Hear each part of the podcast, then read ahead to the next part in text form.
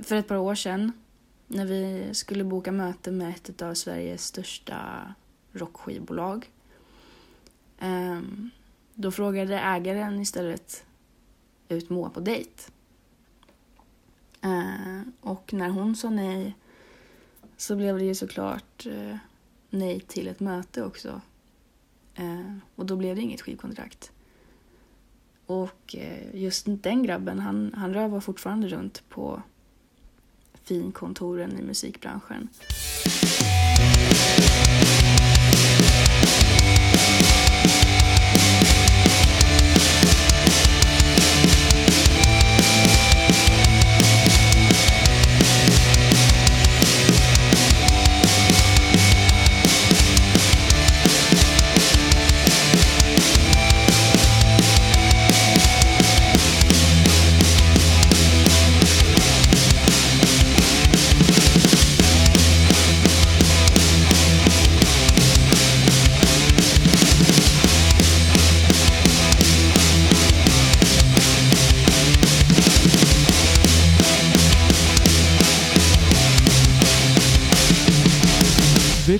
Band har jag följt sedan jag upptäckte dem 2015 med släppet av deras debutalbum. Efter att ha hängt med i deras utveckling som musiker och låtskrivare och dessutom sett dem live kan jag stolt presentera dem till Never Too Loud. Med grunden i riffgroove men med punken som hårdslående attityd kan jag lova att om du gillar rockmusik som gör det omöjligt för dig att sitta still, så är dessa musiker svåra att klå. Veckans band, Browsing Collection.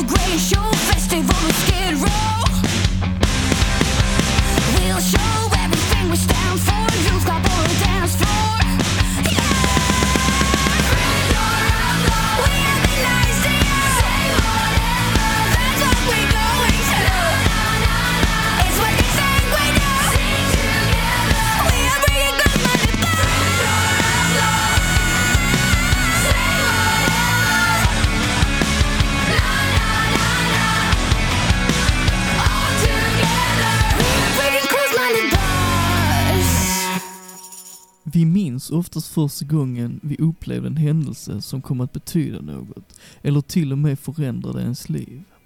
Det är svårt att glömma sin första kärlek, sin första hjärtekross, första gången man såg sitt favoritband live, första gången man reste utomlands, när man förlorade oskulden eller första gången man fick kontakt med vad som skulle bli ens bästa vän. Något som för mig har varit väldigt avgörande i mitt liv och som varit ett ögonblick jag ofta tänker på och som också i stora drag kommit att definiera den jag känner att jag är, vill vara och kämpar för att bevara, är första gången jag i en replokal tillsammans med två vänner fick en stark känsla av dynamik, kamratskap och en sammansvetsning som ingen kan rubba. Dessa tre faktorer i ett och samma ögonblick gjorde att det öppnades upp dörrar för att allt som går att göra i denna värld kändes som en trolig möjlighet. När jag stod där med min gitarr och mina vänner spelade sina instrument hittade vi utan att veta att vi letade efter det, ett samband mellan oss tre som ingav en känsla och tro på något som jag aldrig tidigare känt. Än idag är just den sammanställda känslan en aning svår att uppnå och kanske är det en av anledningarna att den gången i replokalen när jag var 14 år kommit att betyda så mycket för mig. För att jag hela tiden strävar efter att uppleva det igen. Man måste kämpa, man måste tro, man måste misslyckas, man måste göra rätt, man måste göra fel. Men till slut händer det igen. Den oslagbara känslan av gemensam dynamik och att bara vi i en liten replokal just nu känner vad vi gör, upplever vad som händer, men ändå är världen där och då enbart vår. Jag tror att veckans band kan känna igen sig i det här, precis som jag tror att många musiker kan. En tillhörighet att dela med vad som blir ens närmsta vänner i livet. För Browsing Collection, som spelat tillsammans sedan barnsben, har med all säkerhet en ambition att hålla fast i den glöden. Och kanske är det just därför de blir bättre med tiden.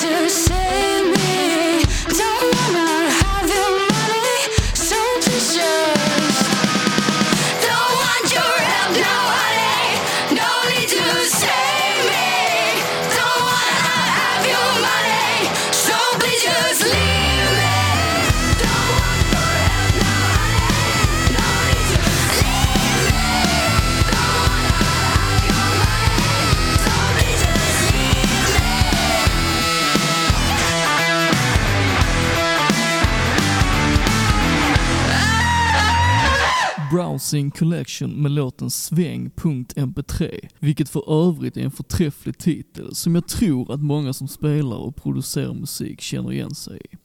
Modigt och väldigt kul av bandet att behålla, vad jag förmodar var arbetstiteln. Med anledning av det jag beskrev i inledningen upplever jag Browsing Collection som ett band som konstant ger järnet till 100% och med personlig nyfikenhet på musik ständigt utvecklar sitt intresse för att skriva och skapa låtar och på det sättet har bandet med endast två studioalbum i katalogen lyckats förnya sig själva och byggt spänning för lyssnarna samtidigt som de bevarar det som gör dem unika och håller lågan levande för framtiden. Hur mycket sanning det ligger i mina fördomsfulla musikaliska iakttagelser får vi svar på senare när jag intervjuar bandets medlemmar. Browsing Collection bildades 2008 i Skövde. Åldersspannet var då mellan 11 och 13 år och det är möjligt att just den sällsynta stund jag pratade om innan gav dem mer smak för att fortsätta. För de har fortsatt sedan dess och visar inga tendenser på att trappa ner, då de med flera spännande projekt ser till att föra musiken vidare.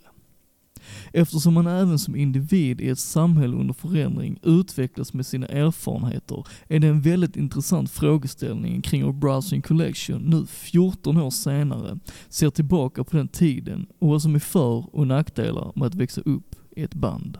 Ja, alltså för min del så har jag ju verkligen vuxit upp med bandet. Eh, Då jag blev en del av det redan vid 11 års ålder. Bandets basist Nora Lenngren berättar. Och samtidigt så är ju Moa min syster. Och bara där så finns det en hel del för och nackdelar på den fronten. Men eh, överlag så skulle jag säga att det varit en ganska krokig väg framåt. Eftersom vi har ändrat så mycket på det personliga planet och även på det musikaliska. Och så har vi ju även varierat eh, i bandmedlemmar. Ehm, jag skulle säga att nackdelen med att starta i så tidig ålder ehm, har varit att man inte blivit eh, tagen riktigt seriöst alltid. Ehm, I början så var vi ju, ja, från start så var vi ju en annan konstellation och vi var alla väldigt sammansvetsade emos och hade en väldigt tydlig bild av vilken typ av musik vi ville spela ehm, och ganska så mycket fokus på hur vi ville se ut eh, och våran image. Eh, så att musiken kanske inte var det största i fokus. Ehm, och så var ju även åldern ett problem. Eh, vi kunde ju inte spela överallt. Ehm, och jag minns hur mamma fick hänga med eh, på en hel del spelningar och var liksom bodyguard åt mig. Ehm, och det var oftast ett krav för att vi skulle ens få spela på vissa ställen. Ehm, så det blev ju enklare sen när alla hade fyllt 18 dessutom. Jag fick ju hänga rätt mycket i bilar på parkeringen innan och efter spelningar. Eh, och ha armband på mig som visade att jag var ehm, under 18. Ehm, sen en annan grej så när det väl rullade på med spelningar och festivaler så blev ju skolan lite lidande av det. Och för min del så var det ju det en positiv grej. Det var ju gött att slippa skolan.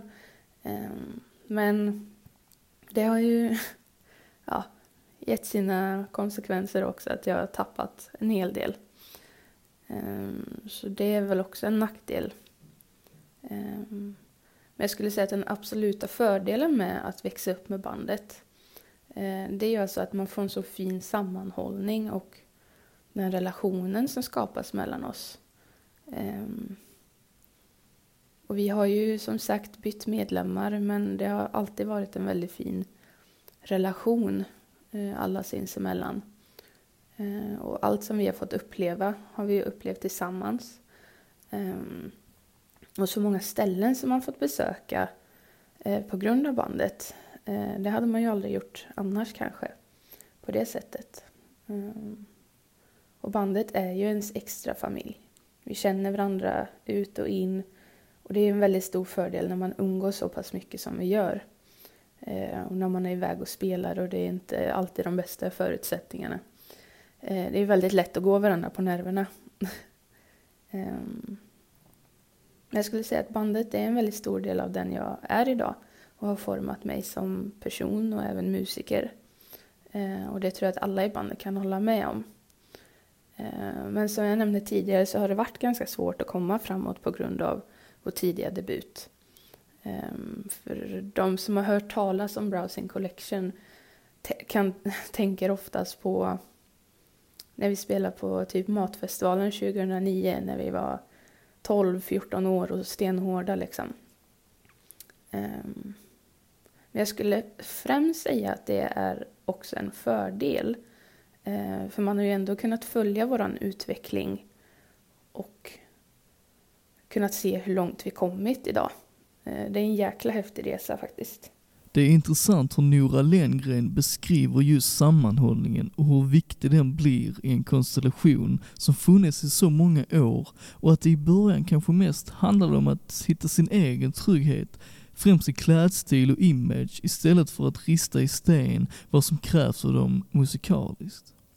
För precis som alla människor i den åldern, oavsett om man spelar i band med stora rockstjärnedrömmar eller låter musik passera som något som existerar i kommersiella sammanhang för att fylla ut eventuell ensamhet och tystnad, så är steget in i tonåren också steget in i att utforska begynnelsen av det som sedan blir en del av sin vuxna tillbakablick i reflektion.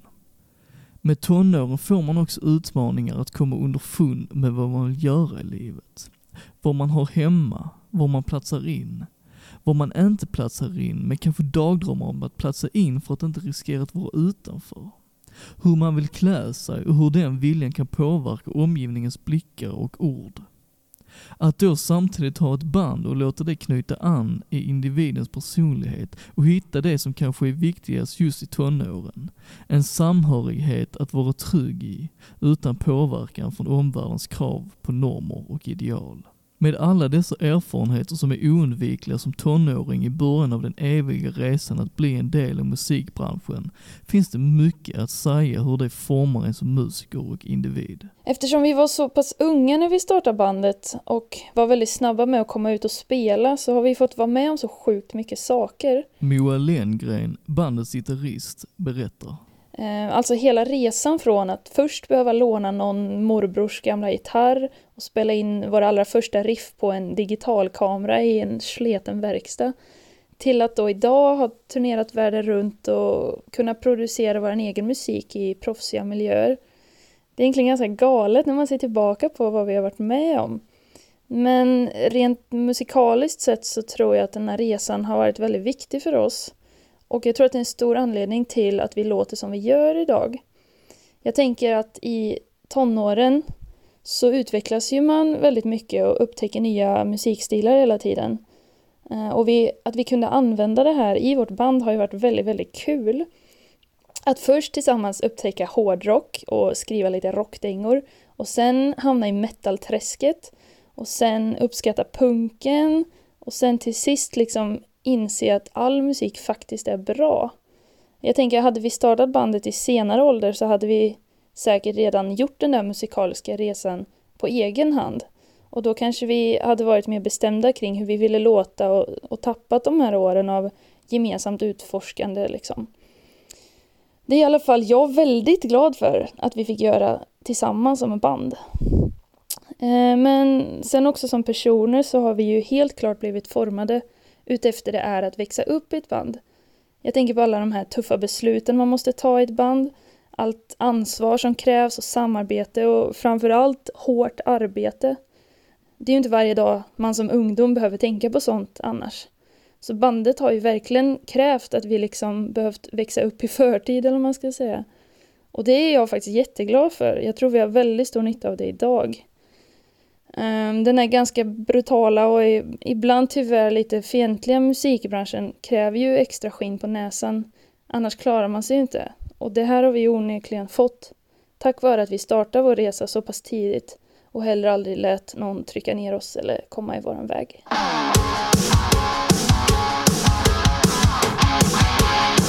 It's not about my job, okay? That I do to pay. It's not the things they say to me. It's not about who I want to be. We're all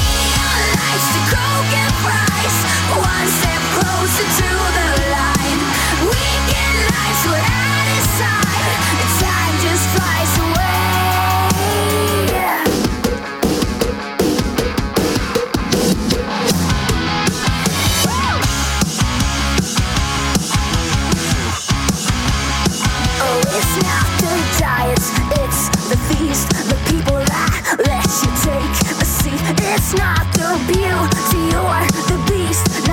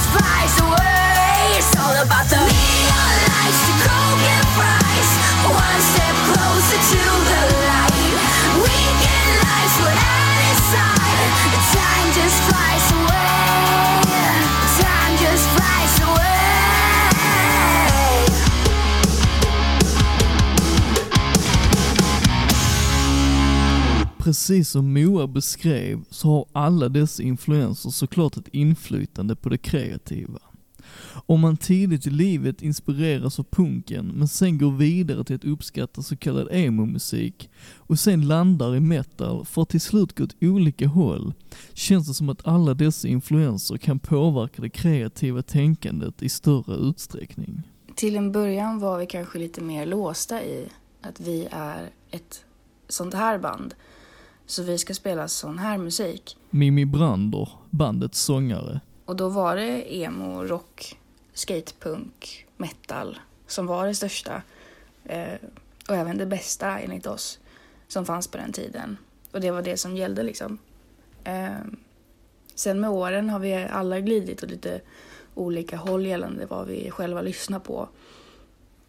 Det är liksom till exempel när en bandmedlem lyssnar på hardstyle och trap och en annan lyssnar på svensk pop och brittisk indiemusik. Och en tredje lyssnar på gamla rockklassiker. Då blir det verkligen en salig blandning av influenser. Eh, men också i våra turnéspellistor. Och ibland lite tjafs om vem som ska få vara DJ. Sen tänker jag att det är oundvikligt att eh, influeras av en själv lyssnar på. Eh, men idag liksom, skulle vi göra en asfet bluesdänga med ett göttigt riff så skulle inte vi tveka en sekund på att skriva en bluesinspirerad låt. Till skillnad då från när vi var yngre för då kanske vi hade stängt av eller bytt låt istället. Vi har väl eh, främst blivit mer öppna i vårt tänk när det gäller genrer. Och vi känner väl inte riktigt att vi behöver utesluta något bara för att det inte är våran genre. Det finns eh, för mycket bra musik för att tänka så. Vad som alltså började som en mer spretig samling punkorienterade låtar med influenser från olika subgenrer till rock, avancerade Browsing Collection tillsammans med senaste tillskottet i bandskaran, Mimi Brander, som anslöt som sångare 2014, till ett fartfullt riffbaserat groove-maskineri i samma stil som andra nutida band med samma fokus, exempelvis Royal Republic, Satan Takes a Holiday och Vintage Trouble, med samtidigt tydliga paralleller till mer genrebestämda akter som Larkin Poe, The Helicopters och Jonussi. Senaste skivan, Cyberspace Buffet, tycker jag skiljer sig en aning från deras tidigare alster. Mimi Brander fortsätter. Vi är eh, enormt stolta över eh, Cyberspace Buffet. Den plattan är verkligen som vår bebis. Ehm, men jag tycker att det här med sound är så himla svårt. Ehm, man kan väl absolut säga att vi är på väg till något. Men om, om vi är helt hemma i det vet vi inte. Um, vägen till vårt sound nu har liksom haft en del tvära svängar genom åren. Och varje gång vi har skrivit en ny låt så har vi tänkt wow, det här är vårt sound. Men så kommer en till ny låt som låter helt, helt annorlunda. Och då tänker vi precis samma sak. Wow, det här är vårt sound. Um, och ibland känns det snarare som att vårt sound ligger mer i oss som musiker. Ehm, och det har vi ändå märkt av ehm, när vi har fått ha någon stand-in typ på någon spelning. Um, exempel Karo på trummor. För det finns ingen som piskar skinn som Karo. Det känns som ett helt annat band. Och samma sak gäller Noras basspel. Det är bara Nora som kan spela bas som Nora gör. Och vem kan spela riff och solon på gitarr som Moa?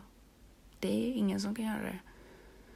Och det kanske låter lite kaxigt att säga men så länge det är eh, så länge det är vi fyra som spelar tillsammans och så länge det är vi som skriver musiken så kommer just det vara vårt sound. Um, och sen så tror jag också absolut att uh, det faktum att uh, vi numera jobbar med en svingrym producent, Niklas uh, Eklund. Ehm, jag tror att det har bidragit till att vi har hittat vårt sound eh, lite mer. Han kan trolla. Jag tycker själv att de med skivan Greetings from Wonderland, deras första fullängdare tillika första verk med Mimmi, verkligen hittade det som är bandets signum. Och det är mycket tack vare Mimmis distinkta sånginsatser med en klar raspighet och dessutom med resultat på hur bra hennes röst tar fram sina bandkamrater i egenskap av ett samspelt gäng. Browsing Collection håller med. Absolut. Mimmi har verkligen varit den sista pusselbiten för att göra oss kompletta. Vågar jag dessutom hävda att Mimmi Brander har en av de mest intressanta rösterna inom rockmusik idag? Ja, det vågar jag. Om du inte håller med mig, kanske du ändrar åsikt efter nästa låt.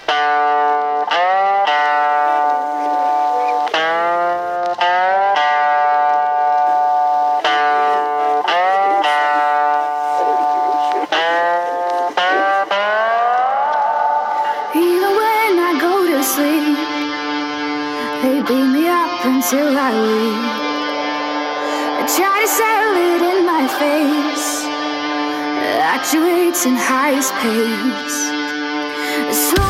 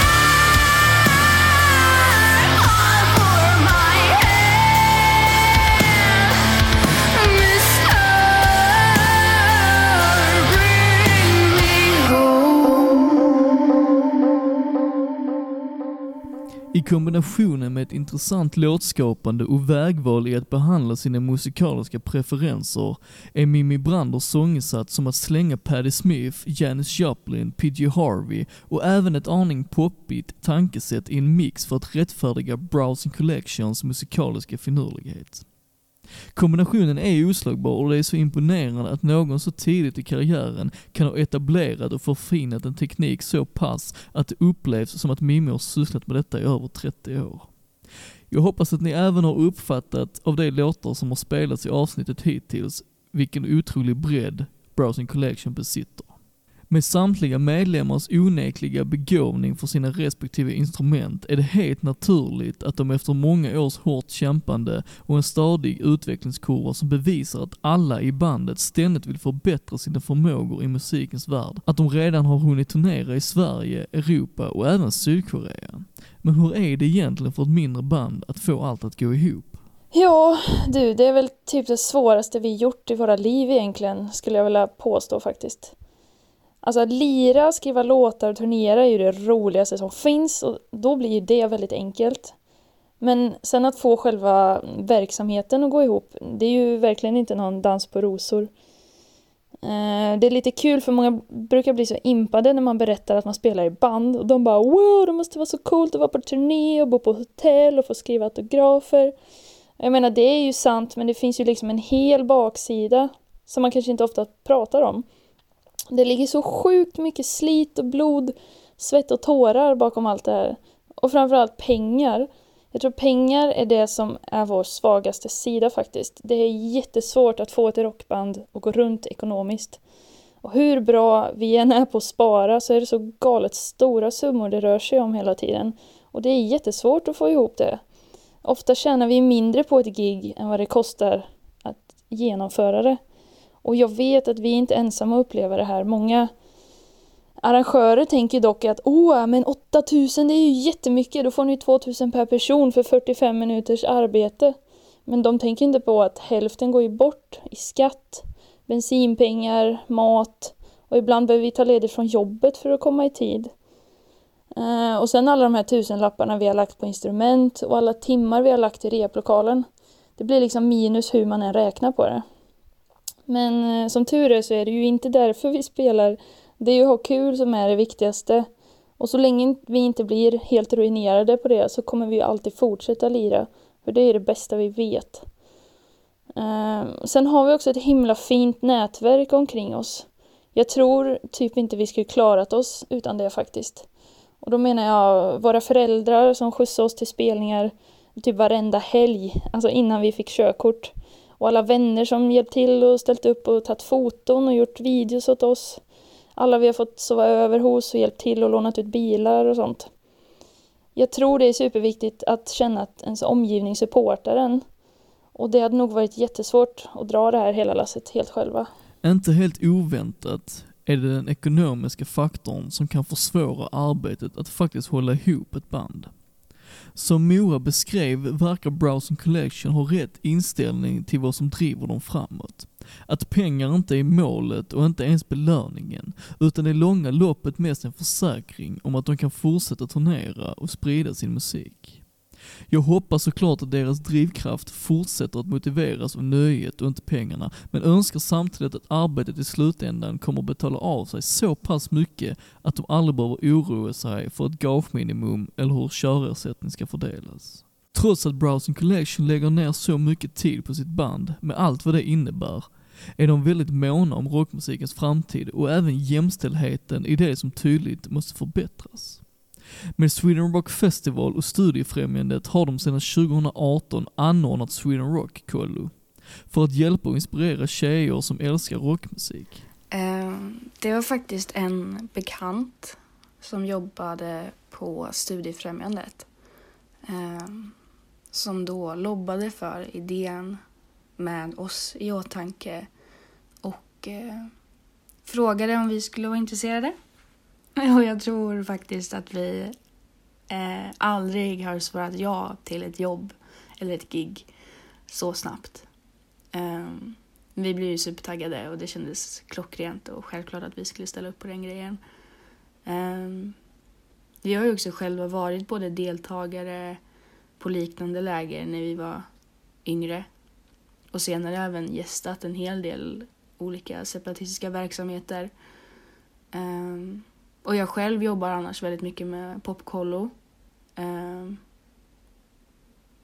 Men så vi alla vet liksom precis hur mycket det kan ge och hur inspirerande det var för oss själva då. Ehm. Och nu när vi liksom får chansen och möjligheten att ge tillbaka det och kanske inspirera och peppa andra unga tjejer och transpersoner som sitter i samma båt som vi gjorde för cirka tio år sedan. Ehm det känns bara så himla gott att kunna göra det. Ehm, jag skulle sälja min själ till Satan alla dagar i veckan för den möjligheten. Det är ett fantastiskt initiativ av både Sweden Rock och Studiefrämjandet som vi är väldigt glada att få vara en del av. Det är en möjlighet som uppenbart kan vara avgörande för kreativa själar som vill slå sig framåt i en mansdominerad bransch. Vi har absolut fått ta en del skit och eh, bemöta en rejäl dos fördomar genom åren. Ehm, men samtidigt så har jag vuxit massor från det och kanske tack vare eh, fått lite hårdare hud på näsan. Ehm, men vi tar inte heller åt oss lika mycket av direkta eller indirekta nedlåtande kommentarer. Ehm, men vissa saker eh, är lite svårare att eh, skaka av sig.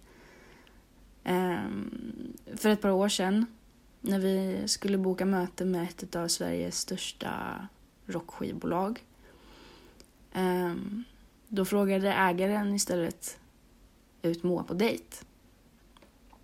Ehm, och när hon sa nej så blev det ju såklart eh, nej till ett möte också.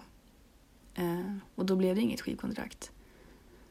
Och eh, just den grabben, han, han rövar fortfarande runt på finkontoren i musikbranschen. Um, och när vi var på turné i Holland för två år sedan så var det en snubbe som vägrade betala fullpris för vår nypressade vinyl. Um, men han var villig att pröjsa en fet peng för de trosorna som jag hade på mig. En eh, känner sig inte speciellt stor i sådana situationer. Snarare jävligt liten.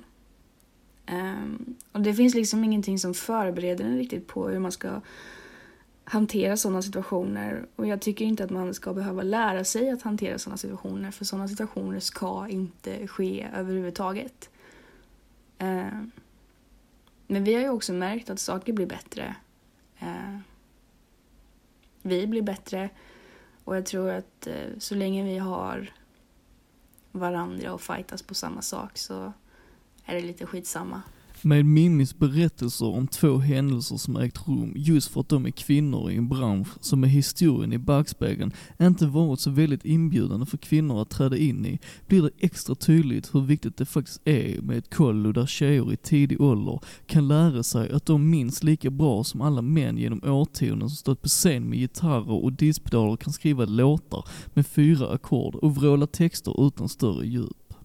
Tjejerna som utforskar detta territorium kommer snabbt lära sig att rockmusik kan vara mycket mer än så och tids nog kommer de gå om sina föredettingar i att förtälja inre känslor förklädda i dist och bombastiska trummor. Att just Browsing Collection, som är erfarenheter och upplevelser inom branschen, och dessutom med den stora förkärleken till musik och skapandet, med glädje anordnar Sweden Rock Collo, gör att jag ser väldigt ljus på framtiden och blir väldigt stolt att det finns människor som faktiskt ser allvaret i konsekvenserna om man inte gör något åt saken.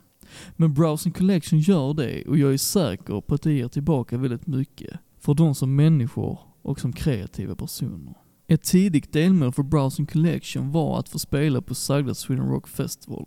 En dröm som uppfylldes 2015 och kommer göra det igen i sommar. Men hur mottogs de egentligen av festivalpubliken och hur känns det egentligen att spela på Sveriges största rockfestival? När vi spelade 2015 så hade inte vi jättehöga förväntningar direkt på att det skulle komma så mycket publik. Karo Karlsson, bandets trummis. Vi spelade mitt på dagen och dessutom första dagen.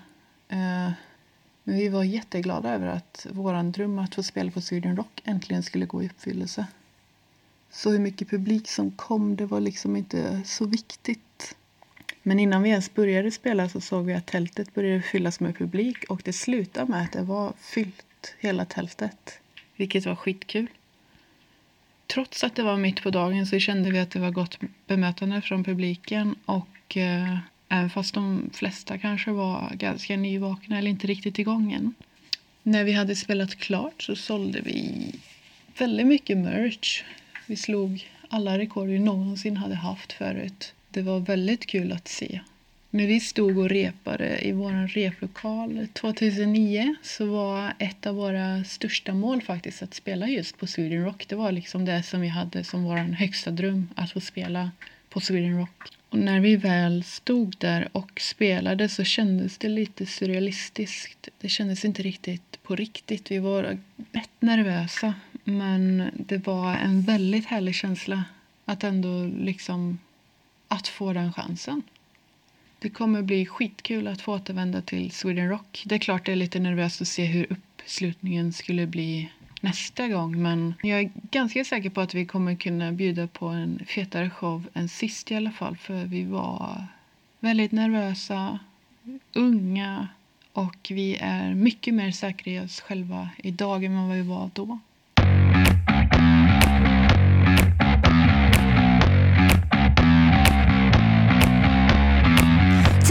To calm my soul. There is no time for that. I put you in control. We need a bigger bowl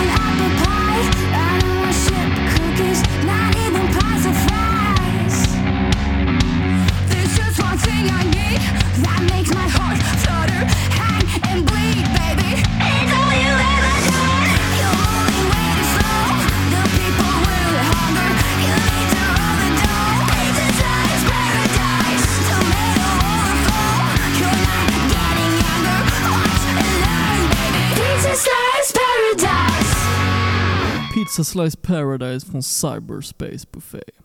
Med senaste skivan känns det som att bandet blev betydligt mer lekfulla med låttitlarna.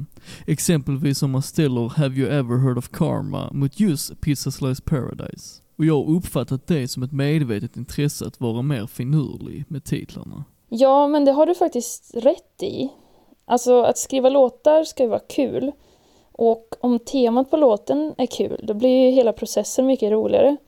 Och jag tycker själv att text är något av det allra svåraste i en låt. Eh, förut så skrev jag nästan aldrig texter. De andra i bandet var så mycket bättre på det. De var också mer intresserade av att skriva och uttrycka sig med ord överlag. De läste mycket böcker och skrev dikter och grejer. Men jag har aldrig känt mig riktigt bekväm i det. Eh, men sen på senare år har jag väl känt att man behöver inte ta texterna så mycket på allvar som jag alltid har trott. Eh, så jag testade att skriva lite om saker som jag själv tycker om. Till exempel pizza då, i Pizza Slice Paradise. Eller godis i låten Sugar Slave. Eh, och jag fattar inte att jag inte gjort det här tidigare. Det är så sjukt kul att leka med ord. Och jag älskar när man kan få fram något slags eh, dubbelt budskap i texterna. Och därav så har väl också titlarna blivit lite mer lekfulla, antar jag. Men vad är då det viktigaste när Browsing Collection skriver musik och texter? Eh, vi har väl alltid varit på väldigt samma bana gällande den kreativa processen. Även om vi alla är väldigt olika och vill göra det på olika sätt. Men det viktigaste skulle jag vilja säga är att alla kan känna någon slags connection till låten. Oavsett om det är en person som skrivit den eller om vi gjort det tillsammans. Eh, låten måste vara rolig att repa framförallt och rolig att spela live, annars kan du bara kvitta. Eh, sen har alltid budskapet varit viktigt för oss. Eh, som jag sa förut så har våra texter vandrat lite från att vara väldigt djupa till att bli mer lekfulla. Men de handlar ändå fortfarande om typ samma saker skulle jag säga. Hur vårt samhälle ser ut och saker vi vill få ändring på eller hur viktigt det är att tro på sig själv. Eh, Även Pizza Slice Paradise och Sugar Slave har riktigt djupa budskap men då måste man lyckas förbise de där lattjo-uttrycken bara. Att linda in viktiga budskap i metaforisk kreativitet är alltid en styrka för mig när jag som åhörare ska uppfatta ett band. Med lattjo uttryck, som Moa så fint sa, blir det enkelt för mig som lyssnare att själv bilda en uppfattning om vad jag vill att låten ska vara central kring. Det blir en stor behållning och efterhandsvärde när jag kan hitta flera sätt att tolka ett verk. Hitta fler detaljer och dessutom, kanske viktigast av allt, i den metaforiska världen behöver det inte finnas förklaringar. Det här kan också bara vara partymusik utan djup pretentiös lyrik som står i vägen. Det bästa av två världar.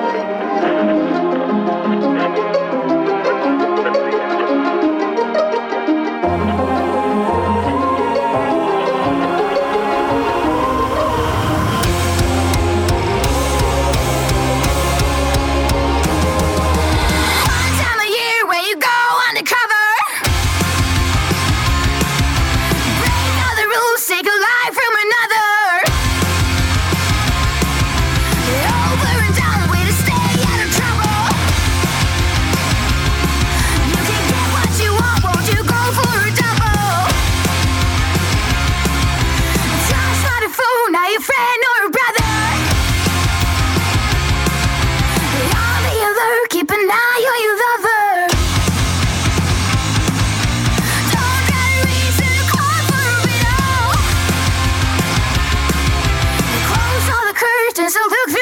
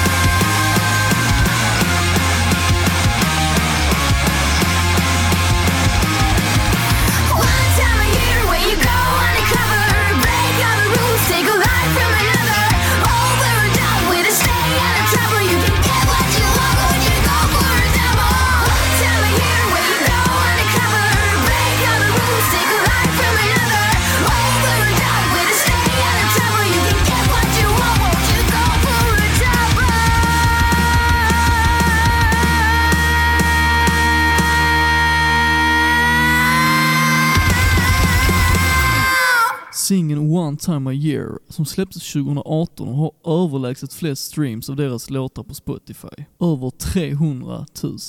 Jag var såklart väldigt nyfiken på om de visste varför just den låten blev så framgångsrik. Det är en väldigt bra fråga faktiskt varför just uh, One Time A Year uh, har fått så många spelningar. Vi kan inte riktigt kanske förklara varför mer än att den hamnade på ett par bra listor på Spotify till att börja med. Vi har även gjort en musikvideo till den och det är även första spåret på vår EP. Eh, så det kan vara några förklaringar. Men om det finns någon annan förklaring, det vet jag inte riktigt. Alltså, den har varit med i lite olika sammanhang, hörts lite här och där. Om ni precis som jag är ett fan av filmserien The Purge så rekommenderar jag verkligen att kolla in musikvideon till One Time A Year som uppenbart är inspirerad av de filmerna. Något som jag alltid finner intressant och tycker är väldigt viktigt för att förstå ett bands helhet och koncept är designvalen som görs när det gäller skivsläpp och merchandise. När jag tittar tillbaka på Browsing Collection märker jag snabbt att de efter debutskivan valde en annorlunda riktning som mer känns i linje med samma lekfullhet de har med titlarna som tidigare diskuterat. Förr så gjorde vi omslagen själva. 99% av gångerna. Eh, och sen så var det faktiskt eh, jag som inledde 2019 med att gå på en dejt med en tjej som heter Johanna Arsell. Ehm, och vi snackade lite och det visade sig att hon pluggade konst och eh, dessutom var svingrym. Eh, på den här dejten så visade hon lite bilder på saker som hon hade gjort. Och jag bestämde väl där och då, cirka fyra, fem öl in, att hon skulle göra vårt nästa albumomslag. Eh, och som tur var så diggade resten av bandet den idén. Eh, och jag tror att vi alla kände ganska snabbt att eh, Johannas konst och vår musik passade jävligt bra ihop. Eh, det gick liksom hand i hand och det var inget snack om saken. Eh, så hon gjorde alla våra singelomslag inför Cyberspace Buffet. Eh, och även om Johanna och jag valde att gå skilda vägar efter ett tag eh, så var det fortfarande självklart att hennes konst även skulle pryda vårt albumomslag som vi hade bestämt. Eh, så på den vägen var det. Eh, tidigare har vi fått knoppa ihop något eget till Photoshop. Ibland lite i sista minuten. Även om det har funkat bra så har det varit så himla skönt att ha en utomstående eh, som verkligen bara fokuserar på att det skulle bli så snyggt och bra som möjligt och liksom lägger fokus på att ett singelomslag ska passa jävligt bra ihop med musiken och samma sak med albumomslaget, det ska passa ihop med stämningen i musiken.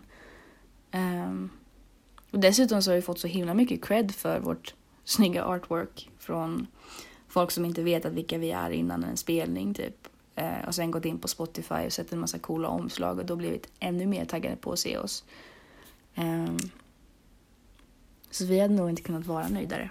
Med all rätt har Browsing Collection vunnit en hel del priser sedan starten 2008. De har bland annat fått stipendium av STIM och kommit på andra plats i finalen av P4 Nästa. Men hur viktiga är egentligen dessa framgångar? Jag skulle väl inte säga att det påverkar oss så mycket som band mer än att det blir som ett kvitto på det man gör, det uppskattas. Eh, och sen är det alltid roligt med priser såklart. Man känner sig alltid lite stolt. Men eh, det är ju inget som vi utgår från när vi skriver låtar eller när vi gör saker. Utan det blir bara en liten extra bonus på, på det hela så att säga. Jag anar en väldigt mogen självdistans och inställning till vad som faktiskt är viktigt när det gäller att vara med i ett rockband. Vilket jag tror kommer att betyda mer för bandet i framtiden än vad eventuella priser kan göra. Det viktigaste är trots allt att de känner att det hårda arbetet de lägger ner på musiken betalar av sig. Ja, men herregud, ja. Alltså det är värt varenda sekund. Alltså inte ekonomiskt då. Men alltså allting vi kämpar för, det ger verkligen resultat och det betyder så himla mycket. Att folk bara köper våra skivor och går på våra spelningar och sånt. Det är egentligen helt sjukt. Uh, och det senaste har vi också fått jättemånga fina mail från fans som berättar lite olika historier. Typ hur viktig vår musik har varit för dem under pandemin. Jag vet inte riktigt hur jag ska tackla en sån grej. Det är så himla himla fint. Och då känns det verkligen som att allting vi gör, det betalar sig. Och det är så himla kul.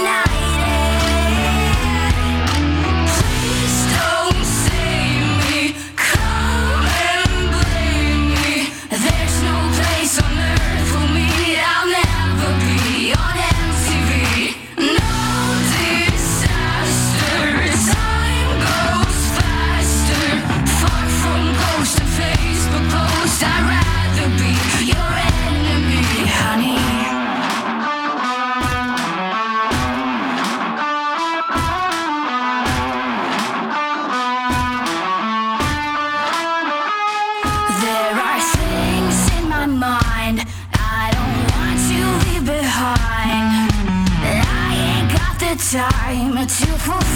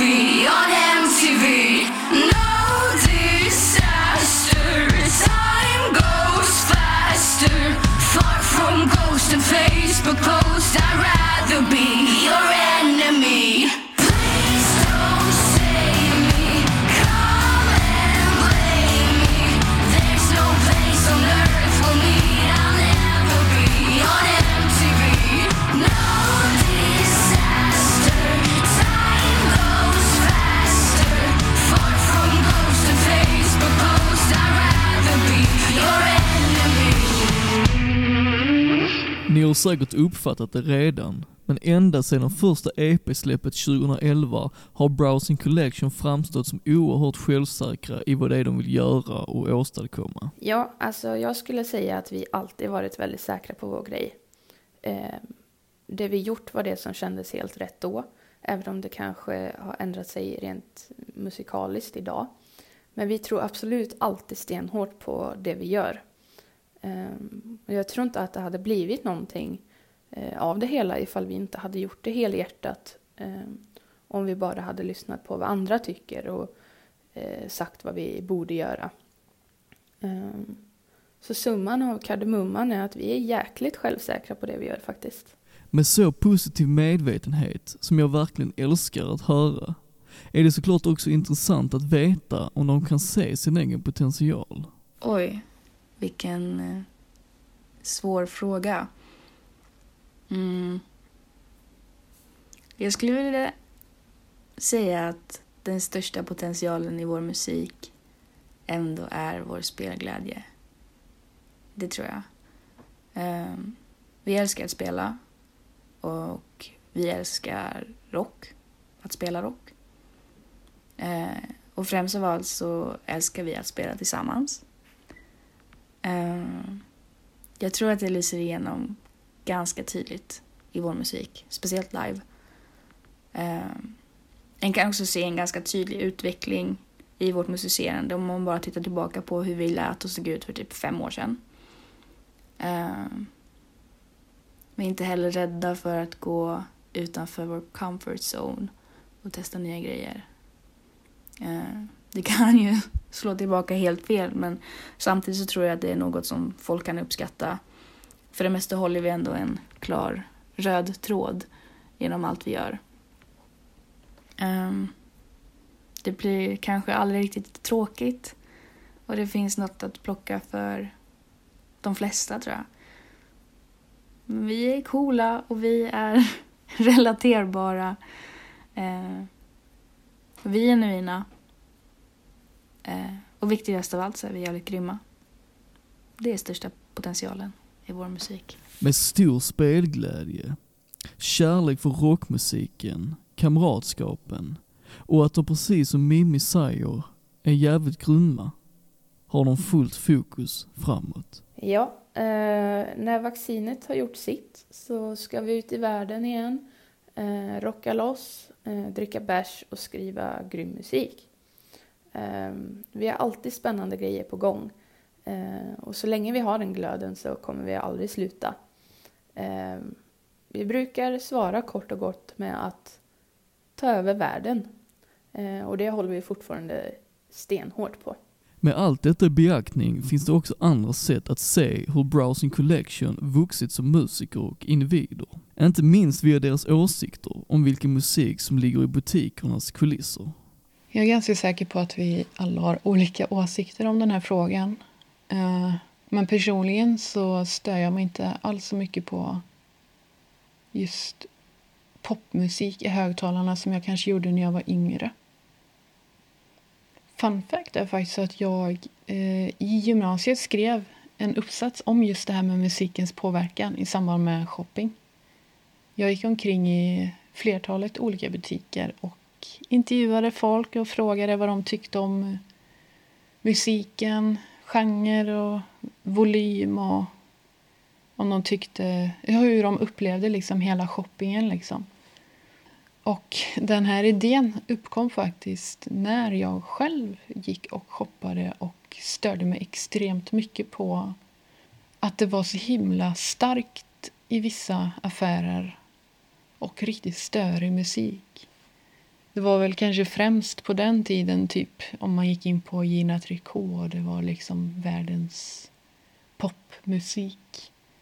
Eller att jag gick in på Carlings och det var svinhögt på vissa ställen i butiken och väldigt tyst på andra ställen. Så att, uh, men i dagsläget så tycker jag faktiskt att popmusik är oftast ganska lättlyssnat. Och det är ingenting som jag stör mig på. Alltså jag går in för att köpa det jag är ute efter och sen går jag ut igen. Jag stannar inte längre för att det är en viss låt på eller en viss genre på.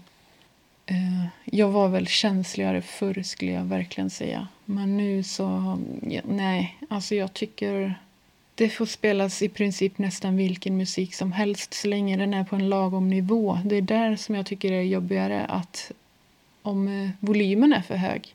Det stör jag mig mycket mer på än om det är en dålig musikgenre på liksom, eller någonting som jag inte vanligtvis skulle lyssna på. De har till och med bevisat att det går att döpa sitt livsverk efter ett dataspel. Eh, Det kommer från ett dataspel som heter Frets on Fire. Ett spel som vi var helt besatta av typ eh, 2008 någon gång. Eh, Det är precis som Guitar Hero fast det spelas på PC då med tangentbordet istället. Eh, och när spelet laddar så står det Browsing Collection istället för Loading. Eh, vilket ju refererar till att den går igenom och bläddrar genom samlingen med låtar som finns i spelet. Eh, och sen också en kul grej är att den här samlingen som visas upp av låtar då är kassettband i spelet. Och det var därför vi hade vår första browsing-logga med massa kassettband i bakgrunden.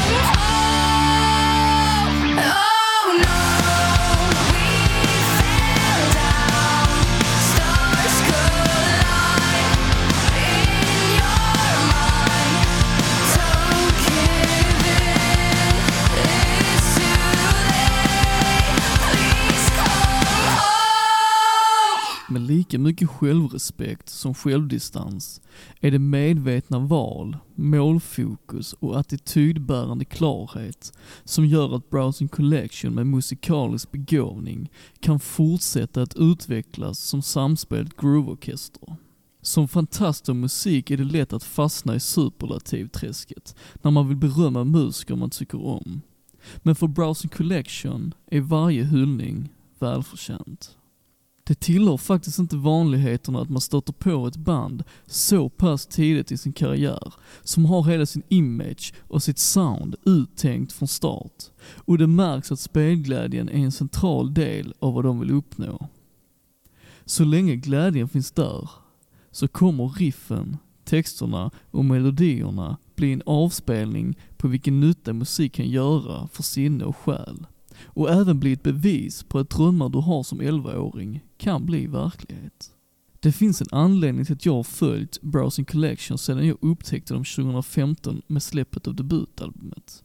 De har konstant uppvisat att utvecklingsfasen är i rörelse och flera gånger imponeras jag över deras förmåga att leverera dunderhits som med sina catchy riff, tunga basgångar, Mimi Branders-skrik och stämsång kan piska skiten ur många av deras kollegor i musikbranschen.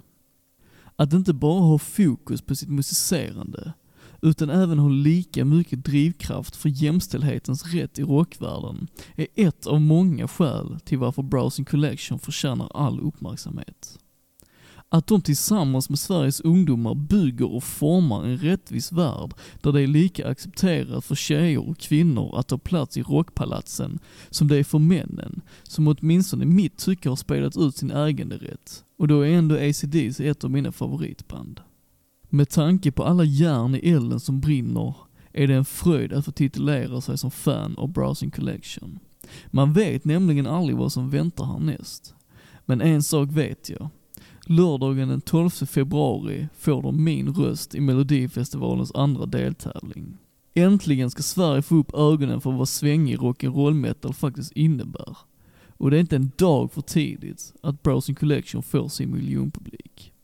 Jag hoppas vi alla Never Too Loud-anhängare stöttar dem på lördag genom att bidra med en röst eller två. Ni hittar all övrig information om Browsing Collection på deras hemsida, browsingcollection.com. Följ gärna mig på sociala medier, ni hittar mig via NTL-podd på Instagram och Facebook. Om ni vill veta mer om mina åsikter kring Browsing Collection finns min lista över deras 10 bästa låtar att tillgå på patreon.com slash nevertoloud tillsammans med andra exklusiva föremål. Och för Browsing Collections del hoppas jag att de håller fast vid sina styrkor, utnyttjar eventuella svagheter och fortsätter att kämpa och frodas i sina ambitioner om att ta över världen. Förmodligen kommer de aldrig att glömma den stunden i replokalen, när de som tonåringar hittade en gemenskap som aldrig skulle dö. När de förstod att detta är vår framtid. För dem och för oss är Browsing Collection historien som aldrig tar slut. I've always been wandering. I've always been walking in disguise. I just wanna stop dreaming. I just wanna be perfect to you.